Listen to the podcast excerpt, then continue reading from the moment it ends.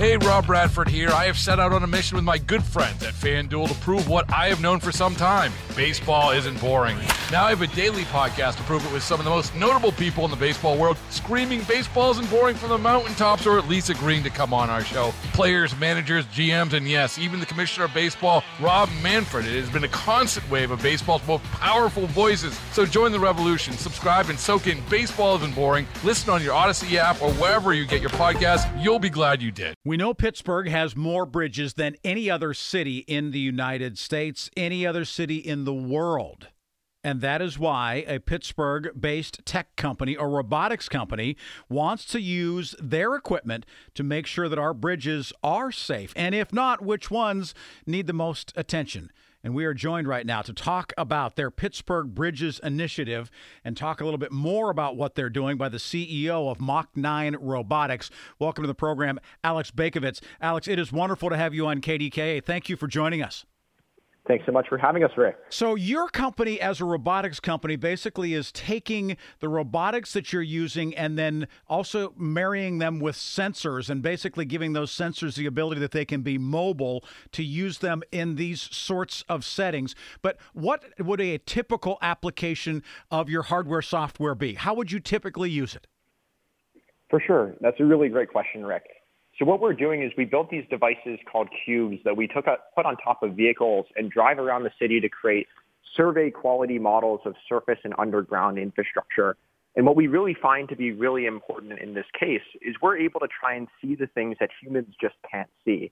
These cubes have more than just cameras on them. They can really track minute structural changes to even looking underneath the bridge deck itself and actually seeing the fundamental problems that could be there the, in the first place. And what we're really focused on is building the algorithms that empower those sensors and give people, in this case, the engineers, stakeholders, and policymakers, the information they need to make those critical decisions at the end of the day. Are you limited then by where you can drive a vehicle? Meaning that if you can't drive a vehicle on the river, how do you get the underside of a bridge? Or do you have a way around that scenario? For sure. Well, we're certainly really excited about other forms of robotic technology where we're able to actually deploy things like drones in areas where we have proper FAA clearance and regulatory approval to be able to capture additional forms of data that can provide even better context as to things that you can't just see in the public right away. And we're excited about working with regulators and authorities to ensure that all of this data collection is done properly and right at the same time to give you the highest quality and resolution data at an affordable price point. And really that's what we're emphasizing here is that, you know, we're talking about really cool, new, futuristic looking technology that solves real problems, does the job in some cases and helps authorities get data in a bit better and more adequate and more effective, traceable and tractable fashion, uh, but also could be something on an affordable price point all at the same time. And that's what really we're really excited about with the advent of technology, robotics, and all of these new technologies in the sensing space in particular. Alex Bakovitz is the CEO of Mach 9 Robotics, graduated from Carnegie Mellon, as did many of the people in the company. It's not a big company, but at the same time, one that is growing and is certainly making a name for itself. He joins us on the Disc Institute of Pittsburgh Newsline. So, what is your Pittsburgh Bridge initiative? And it seems pretty ambitious to think that you can get to all of these in the time period that you're laying out. So, so spell it out for us. Yeah, so the Pittsburgh Bridge Initiative is really at the core frontier in our mission at Mach 9 to prevent infrastructure failures from happening by really being able to monitor and track how infrastructure is evolving and changing over time. And what the Pittsburgh Bridge Initiative is, is where we really want to work with uh, the policymakers, the regulators, the DOT, the city, and other stakeholders all in the same process to be able to collect and identify how can we push technology forward to look at data and help people analyze this data to get actionable decisions faster, better, and in a more traceable fashion. And all of that is being done by being able to deploy vehicles sponsored by amazing partners in this whole space, whether they're land surveying companies, the civil engineering firms, to really organizations that are the backbone of our city here in Pittsburgh to be able to actually go out with vehicles, collect this information, and give it to the people that need it most. So, how is this different than a bridge inspection that would be done every couple of years, for instance, on the Fern Hollow Bridge? How is yours different? For sure. So, what we're trying to do is build out new technology to identify how to distinguish between bridges that might be in poor condition versus bridges that need to be actually shut down or have some sort of inadequacy that it's unsafe for our general public here in Pittsburgh.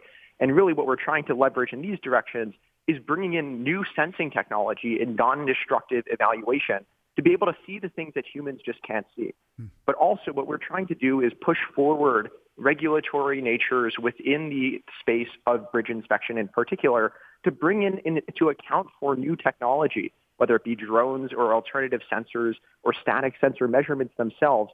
We believe that this is the information that we need to make the world a safer place, leveraging the state of the art and technology and the brightest minds to be working on problems that really matter at the end of the day. How long will it take you to get through the 460 ish bridges that are in Pittsburgh? How long will it take you to do that? yeah, we are planning to do this all within the next year in particular. So we're really excited about working with a lot of really amazing partners and also working directly with the people that do this best, the bridge inspectors, the DOT, as well as the uh, uh, city, city of Pittsburgh and other authorities in this nature to make sure that we can identify new and innovative technology that helps prevent accidents like this from happening again in our city. Do you get pushback from them saying, "Hey, wait a second, we got this covered. This is what we do." We, we, we or are they welcome to having new technology, having a different set of eyes, sensors, looking at these kinds of things? Yeah, I think it's definitely a collaborative nature, and what we're not trying to do is authoritatively say this is the only way to do things. We want to work with all of these regulators, all of these authorities that really have been doing this so well for decades you know, to be able to make, maybe make it even a better process in the first place. And that's really what this is all about. It's not about inventing something completely different and changing the way people look at bridges and, and kind of nullifying existing inspection techniques.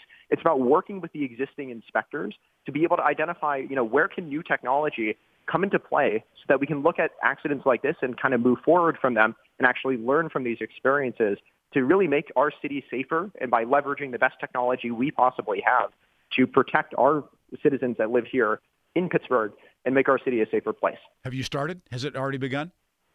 Yes, we've launched the project and we're really excited about really interesting updates that we'll have next week about uh, some of the really interesting data collection we're doing here in Pittsburgh. Well, I look forward to having you back on perhaps as soon as next week to hear that information, but certainly as you move forward on this program and the project. Thank you, Alex, for explaining it to us, and thanks for what you're doing for our great city of Pittsburgh. We very much appreciate Thanks it. Thanks so much for having me, Rick. Alex Bakovitz, you bet, CEO of Mach 9 Robotics. Boy, we have got a lot to talk about today. This is what it's all about. Seeing that there's a problem, stepping up and saying, hey, I think there's something I can do. It's about solutions, it's not about pointing fingers. Great, great stuff. Hey, Rob Bradford here. I have set out on a mission with my good friends at FanDuel to prove what I have known for some time baseball isn't boring. Now I have a daily podcast to prove it with some of the most notable people in the baseball world, screaming baseball isn't boring from the mountaintops or at least agreeing to come on our show. Players, managers, GMs, and yes, even the commissioner of baseball, Rob Manfred. It has been a constant wave of baseball's most powerful voices. So join the revolution, subscribe, and soak in Baseball Isn't Boring. Listen on your Odyssey app or wherever you get your podcast. You'll be glad you did.